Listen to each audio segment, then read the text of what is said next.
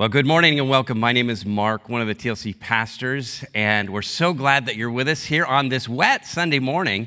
Grateful for a little bit rain in, here in the Santa Cruz area, or uh, if you're somewhere else on planet Earth, I hope it's a great day for you as well. We're in the second week of our Advent series, A Thrill of Hope.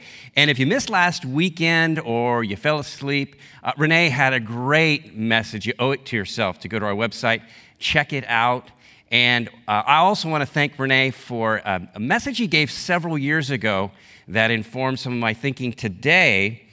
We're in Isaiah 9, and it's a promise, uh, a passage that promises hope in dark days.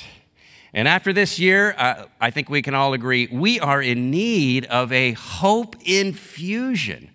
Uh, it, it reminds me of a time when I was a little boy. Here's what I mean by that.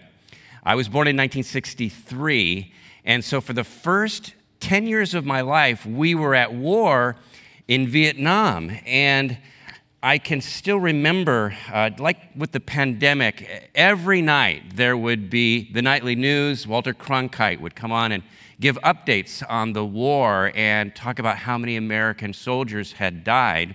And then locally, the, the local networks would give the names of soldiers from our area who had died in combat. And what made this very personal to me as a young boy is that my Uncle Tony was a soldier fighting. He was a paratrooper. They'd drop him into the jungles, they'd fight their way out. He did two tours there. And I lived with this abiding fear that uh, a night would come and I would see my Uncle Tony's name on the TV screen. And so it filled me with, with this ongoing anxiety. And not only that, but this was when uh, we had the mandatory military draft at 18 years old for males. And I can distinctly remember on my ninth birthday thinking to myself, well, that didn't take long. I'm halfway to 18. And, and bear in mind, as a kid, uh, this war was all I'd ever known, and it just seemed like it was going to go on forever. Kind of feels like this year, right? In this pandemic. It is a grind that we find ourselves in. In fact, last weekend, Renee shared uh, a study, a survey that indicated that 48% of Americans are feeling down, depressed, or hopeless. And get this that, that, that study was taken in the beginning of June of this year. Yeah, June before the lightning complex fire here in the Santa Cruz Mountains did so much damage, and thousands more like, the, like it tore through the western United States. It's before the COVID surge that we're seeing right now, before uh, the, the social and political divisions in our country got even deeper, as if that was even possible. I mean, six months ago, half of us were feeling hopeless. Well, how about now? I mean, maybe you, like so many people, you find yourself uh, struggling to maintain hope. You, maybe you feel like a prisoner in your own home, uh, isolated and, and lonely and discouraged. Well, I'm here today to remind you that there is still hope in dark days. In fact, if there was ever a time for us to affirm this, it's right now during Advent. I mean, let's face it, probably for many of us in years past, Advent is just, you know, one more Christmas tradition. You know, you read some verses, check. Light a candle, check. You know, kind of like a little pit stop in an otherwise very busy Christmas season. But this year, man, it's different. Every time we light a candle on the weekend, it's a declaration. We're affirming with Christians all around the world that this darkness will not last. Now, do you, do you believe this? And not as a result of you know, positive thinking or even wishful thinking, but because the light of the world has come and he is going to return. Well, the scripture that we heard today in the Advent reading is part of this, this amazing, grand story of God's salvation plan unfolding on earth. And it is a story that if you get caught up in it and you find your place in it, it will change your life and it will give you unshakable hope. So let's look at our passage today.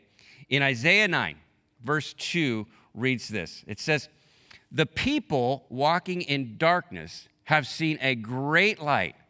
On those living in deep darkness, a light has dawned. Now, again, familiar verse, but what is it talking about? You know, who are these people and what do they have to do with you and, and with me? Well, let's unpack this a little bit. This passage of Isaiah is really about three things it's about a problem, it's about a promise, and it's about a person. So let's start with the problem. The people of Israel, and specifically the 10 tribes in the north, are living in the darkest days imaginable. And, and in the verses leading into chapter 9, if you just roll back two more verses into the end of chapter 8, verses 21 and 29, look what it says. It says, Distressed and hungry, they will roam through the land. When they are famished, they will become enraged, and looking upward, will curse their king and their God. So remember, uh, they are cursing their God. It's so dark, it's so bad. But it goes on. It says, then they will look toward the earth and see only distress and darkness and fearful gloom. Getting the picture here? And they will be thrust into utter darkness. Terrible, terrible times. And Isaiah is describing the Assyrian conquest of Israel, something that, that played out just as he said it would. And Israel was no match for the Assyrian army. They were merciless. Uh, those that didn't die were scattered refugees. Uh, they lost everything. I mean, they were just crushed, brokenhearted. And so, in response, they cursed their king. And why? Because their king, like so many before him, had, had perpetuated this legacy of, of idolatry and, and even included terrible things like human sacrifice, sacrificing their own children, and the people joined in with him. And so they, they curse him for his influence. But they also curse God because God used the Assyrians to humble them. Well, the cool thing is that God doesn't curse them back. Instead, in the face of their problem, he gives them the promise that the darkness will not last forever. In chapter 9, verse 1, it says, Nevertheless, this is such a great word, don't miss this. Nevertheless, while they're cursing him, nevertheless, he's not going to abandon them. There will be no more gloom for those who were in distress. In the past, he humbled the, the land of Zebulun and the land of Naphtali. That's talking about northern Israel. But in the future, he will honor Galilee of the nations. By the way of the sea, beyond the Jordan, the people walking in darkness have seen a great light. On those living in the land of deep darkness, a light has dawned. Okay, what is that talking about? What is this, you know, way of the sea beyond the Jordan and the, the Galilee of the Gentiles. Well, check this out because this is just absolutely fascinating. Here's a map of the Middle East, and in Bible times, Rome, Greece, Persia, Egypt are among the superpowers in this area. And they built a road along really the edge of the Mediterranean here on the eastern side, a, trade route so that they could trade between each other. Well, there's one little spot where it gets really narrow in passing along this road. It's right here where there's somewhat of a bottleneck. And if you can control this spot, which is called, by the way, the, the, the way of the sea or the Via Maris for obvious reason. It just wraps right around the, the Mediterranean here. But if, if you can control this spot right here, you pretty much control the whole trade route. And so this is very competitive territory here. And so let's zoom in just a little bit closer on where this bottleneck is. Here is the northern coast of a lake known as the Sea of Galilee. And on the other side, there's the Galilee Mountains. And here's the Via Maris, or the Way of the Sea. It goes right along the northern edge of the Sea of Galilee. And it is this tight little spot that all of these empires vie for control. You know, one empire has it for a while and then they get defeated and another one moves in. And, and you can see why this would be such a, a strategic place to control. And so over the years, if you live here, you know, you're living in a war zone. And then the locals, I mean, they're just getting uh, beaten to a pulp uh, in the process. But and that's why, by the way, to this day, you can still find uh, ruins, pagan temples, Greek, Roman, Egyptian ruins, because they all occupied this area. And, and for this reason, the Jews who are headquartered down in Jerusalem, they despise this place. They despise the place, they despise the people because they see it as defiled. It's been polluted by all of this pagan influence, and so they call it the land of darkness. But here's where it gets so cool because right here on this little choke point, there's a little city called Capernaum. You've probably heard of it. And the reason you've heard of it is because this becomes, Uh, right here in Capernaum, becomes the center of ministry for Jesus, right here in Galilee. He lives right in Capernaum. That's his hometown. And why is this so important? Because there's really no better spot in the, in the whole world to, uh, to, to, to which to influence the rest of the world. Everybody travels through here. I mean, the world washes up on your doorstep every day because of this trade route, the Via Maris. It's so brilliant it, that how God would orchestrate this uh, as part of his, his grand plan. And not only that, but but Isaiah, who's talking about this centuries earlier, he's predicting where this light will be seen, where it will dawn, where the Messiah will emerge, where he will live, down to the street that he will live on. It's just incredible. And it's so encouraging how God works in ways we don't even understand at the moment, and yet his plans are unfolding. And there's more because Isaiah not only talks about the place that the Messiah would, would, would rise up in fulfillment of, of his promise, uh, God's promise, but he talks about the kind of person that he will be like. Verse 6 in Isaiah says, For unto us a child is born to us a son is given. And, and, let's stop there for a moment because the first thing we learn about the Messiah is that he will enter the world as a baby, right? A child. Not kind of descend down out of heaven with, with peals of thunder and lightning and, and, and be like an angel or some celestial being. He will be a fully human child. But there will be something different about this child. It says, he will be the Messiah, and the government will be on his shoulders. And watch this he will be called Wonderful Counselor, Mighty God, Everlasting Father, Prince of Peace. These are four descriptions of Jesus, the Messiah. Eh, there are four things that are about him that can give us so much hope today. But this is where it becomes, you know, our part. This is where it brings us to a response because, you know, these truths, they call for a response. Like, what are you going to do with, with what this says about Jesus? If you just ignore it, then, then they're just words. But if you lean into it, it will change your life and your hope will soar. If that's what you want today, if that's what you need today, then I want to give you four questions to ask yourself to help us all apply this and make this a reality in our lives on a, on a deep, deep level. The first question is this Am I willing to listen to my wonderful counselor? Not just hear him, but am I willing to listen? Because the word wonderful, right here in Hebrew, it means, uh, you know, beyond understanding, too, too wondrous for words, supernatural. It's the kind of stuff that only God can do. And it says that it, it, he'll have this wondrous, God-like uh, ability to be a counselor. And that doesn't mean he's our therapist, although he understands everything there is to know about us. It, counselor here means one who instructs. And so uh, the Messiah, Jesus, he instructs us with perfect wisdom. And, and that's so encouraging because if you think about it, that means he came to help people with problems, people who need his instruction, you know, lost sheep who need a shepherd. But the question is, am I willing to listen? I mean, do I really want to change?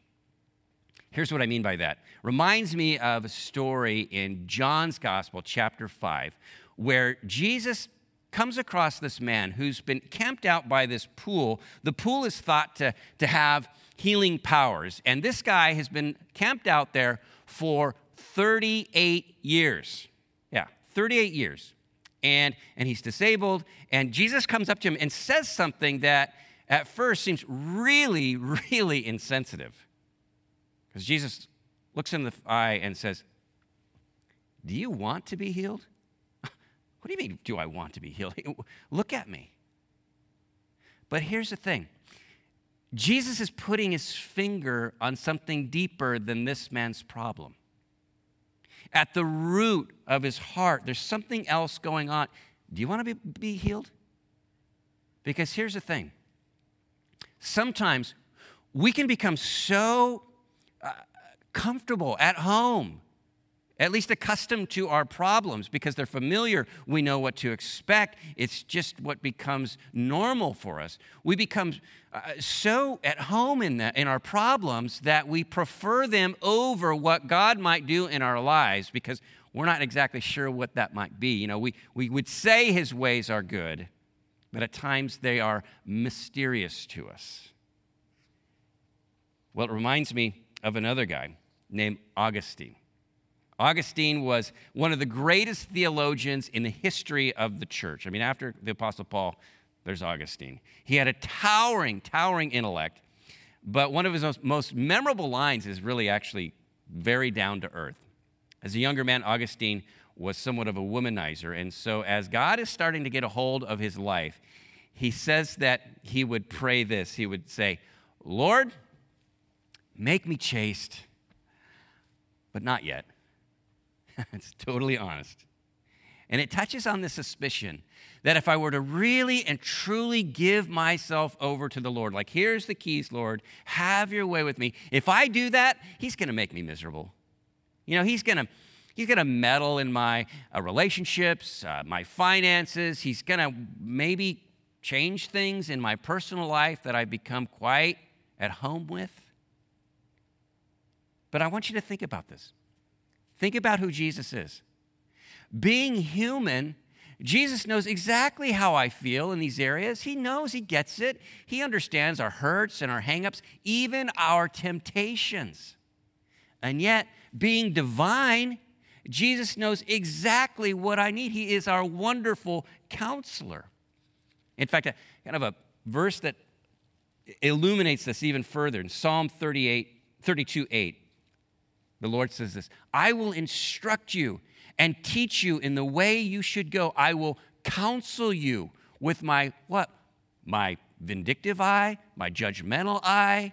No, my loving eye on you. It's about God's love saturating every area of our lives, including those dark places. So I encourage you this morning to ask yourself honestly, honestly, Am I willing to listen to my wonderful counselor? Second question is this Where do I need to rely on my mighty God? Where do I need to rely on my mighty God? Okay, that's a trick question because if you think about it, is there any area of life where we don't need to rely on God's, God's power? But yeah, I ask it that way because if you're like me, uh, sometimes I, I have a tendency to only go to God for the big stuff. You know what I'm saying? It's kind of like that, that show, Who Wants to Be a Millionaire, from years back, where if you got stumped on something, you could phone a friend. You remember that? And every once in a while, there'd be like a guy, he'd call a friend and be like, he'd go, What's the answer? And his friend would be like, Oh, dude, I have no idea. But uh, thanks for calling me, bro. You know, uh, God doesn't do that to us. but how many of us, when the go- it's only when the going gets rough, we're, we're willing to say, Help me, Jesus. I'm ready to, to rely on you. But all the other times, you know, it's like, yeah, I'm good. You know, I, I got this. I, I, can be the kind of husband you call me to be. I can be the best father, uh, neighbor, coworker, friend. You know, I'm good, Jesus. So you know, you can just go ahead and you know, go ahead and and you know, run the universe and do all the God things you do. And and you know, if I get in a pinch, I'll, I'll give you a ring. That's not how we're called to live. In Matthew 5, Jesus preached, Blessed are the poor in spirit, blessed are those who mourn, blessed are the meek. In other words, he's saying, these are the people who rely on my power, and these are the people who live in my power. It's why I, I, love my friends in recovery because, you know, they get this. They model this. They live this out. And if you think about it, we're all the same. I mean, don't fool yourself. We are all sinaholics. And so your spiritual growth my spiritual growth is directly tied to our spiritual dependency. They just go hand in hand. So, again, ask yourself where do I need to rely on my mighty God? In fact, not, eh, eh, not just to forgive you, but to transform you. So, I want to invite you to do this. I want you to think about something in your life that you're struggling with. In fact, you've been struggling with it for some time. And here's what I want to say about that thing. You got it in your mind? Okay. You don't have the power. You don't have the power to overcome it. That's why you're still struggling with it. How about in that area? Daily, maybe hourly, moment by moment, I say, Lord, I don't have the power, but I want to rely on you. Be my mighty God. I know people who every single day of their life, they get on their knees and they pray that God will overcome a struggle that they've had in their lives because they know they have to rely on Him to that level. Yet, the next question that has to do with God's transformation in our life is this third one. It's really related to the first two. And it goes like this How do I need to trust my everlasting Father? How do I need to trust him? Jesus is called everlasting Father here because uh, it's like a king who's called the father of his people, the, the provider of his people. And also, it's because it's through Jesus that we become the sons and daughters of God. But maybe the word father triggers you. Uh, perhaps your dad died when, when you were young, or he was otherwise you know, too busy, uh, unavailable to you. Maybe he was impossible to please, just never satisfied, or maybe he was even abusive. Uh, if that's you, um, I can understand how this would be a difficult concept, this father concept, because of that deep wound. But, but just stop for a moment. Instead of thinking about your dad and the way that he may have disappointed you, I want you to think about Jesus for a moment.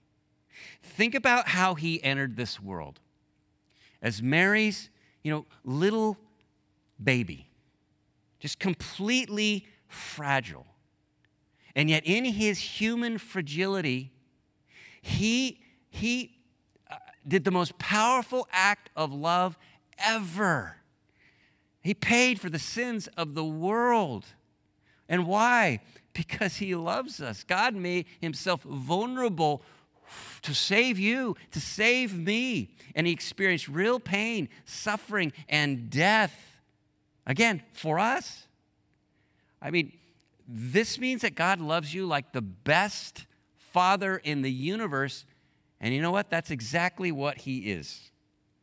So let me ask you what, what is one step that you can take towards trusting him today? Uh, for example, let me suggest this one. And again, I have to acknowledge that I, I have an awesome dad. And so this is, it's not, e- it's not hard for me to conceive of God as a loving father. I was given a picture of that in my own dad. But, but I know that not all of us are blessed in that way. And if that's you, can I encourage you to take just one step? Rather than seeing God through the lens of your father, your earthly father, what if you were to ask him, ask God to help you set that lens aside and to see him for who he truly is? To say, Lord, you know, bring clarity where I have confusion. Bring healing where I have hurts. And along these lines, fourth question to ask as we, we make this a reality in our lives is where do I need to receive the Prince of Peace? It all starts in our hearts. And yet, one of the, the things that, that robs our peace, even more than our hurts or our circumstances, is guilt and shame. That is the number one peace robber, as far as I can tell. And maybe that, that, that guilt that, that you carry is robbing you of your peace today. You know, you don't, you don't have to live that way. You could have the Prince of Peace settle that issue for you once and for all. It says in Romans 5 1, we have peace with God through Jesus, through the Lord Jesus Christ. Again, Jesus paid the penalty eh, eh, eh, for our sins. That is the most amazing gift that we will ever receive peace with God, peace with ourselves, our past. And from there, it, it overflows into all our other relationships our, our families, our friends, our coworkers, our neighbors, our community, and beyond.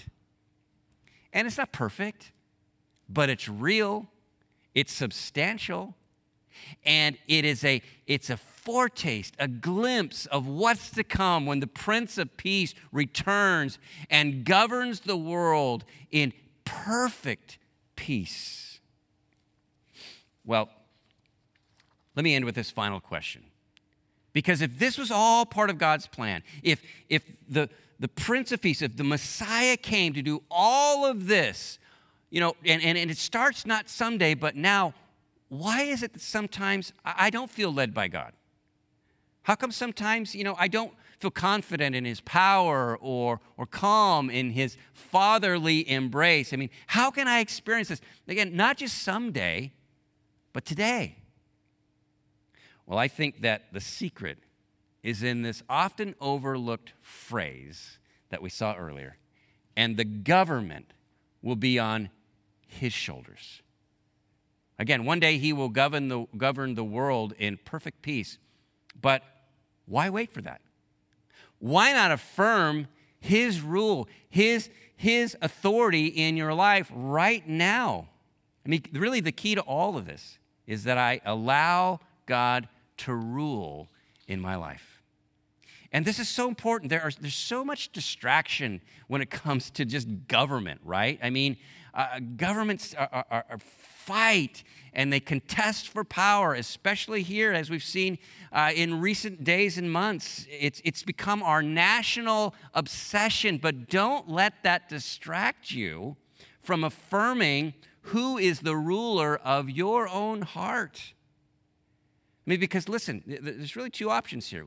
You, you we're all going to kind of go through the season together. And, and during this Christmas time, you know, you're going to see the words wonderful counselor, mighty God, everlasting Father, and Prince of Peace all over the place. It's going to be plastered on cards, on ornaments, on sweatshirts, even, yes, on COVID 19 masks.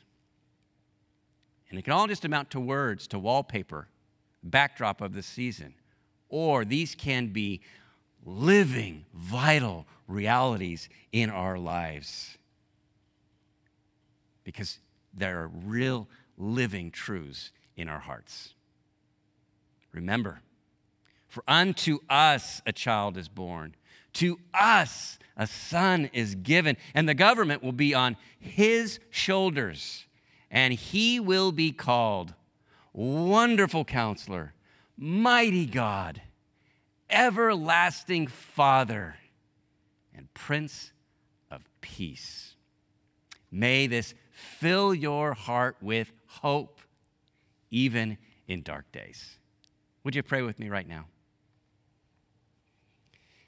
Gracious Heavenly Father, we, we're overwhelmed with gratitude for all that, that you intend for us, for how through the, the, the arc of history, you have been working through nations and events and people and places to bring the light of the world to us. And so, Lord, we thank you for the reminder of that that we have, especially this season. Thank you for sending your Son, Jesus Christ, the Messiah, into this dark and desperate world. And not just to the world, Lord, but again, to each one of us. And Lord, I just want to mention to those who are watching or listening to this right now, but they've never uh, received the Prince of Peace into their hearts. But Lord, today they do. They, they, they want to rely on you. They want to listen to you. They want to trust you. If that's you, you can just say, Jesus, count me in. Thank you for coming and dying for my sins. And now, Lord, I want you to be the king of my heart. I put the government of my life on your shoulders. And Lord, for all of us, please I ask that you rekindle our hope today as we reaffirm your rule in our hearts. And Lord, again, we praise you for being such a good and gracious God. We pray this in the name of our Lord Jesus Christ. Amen. Amen.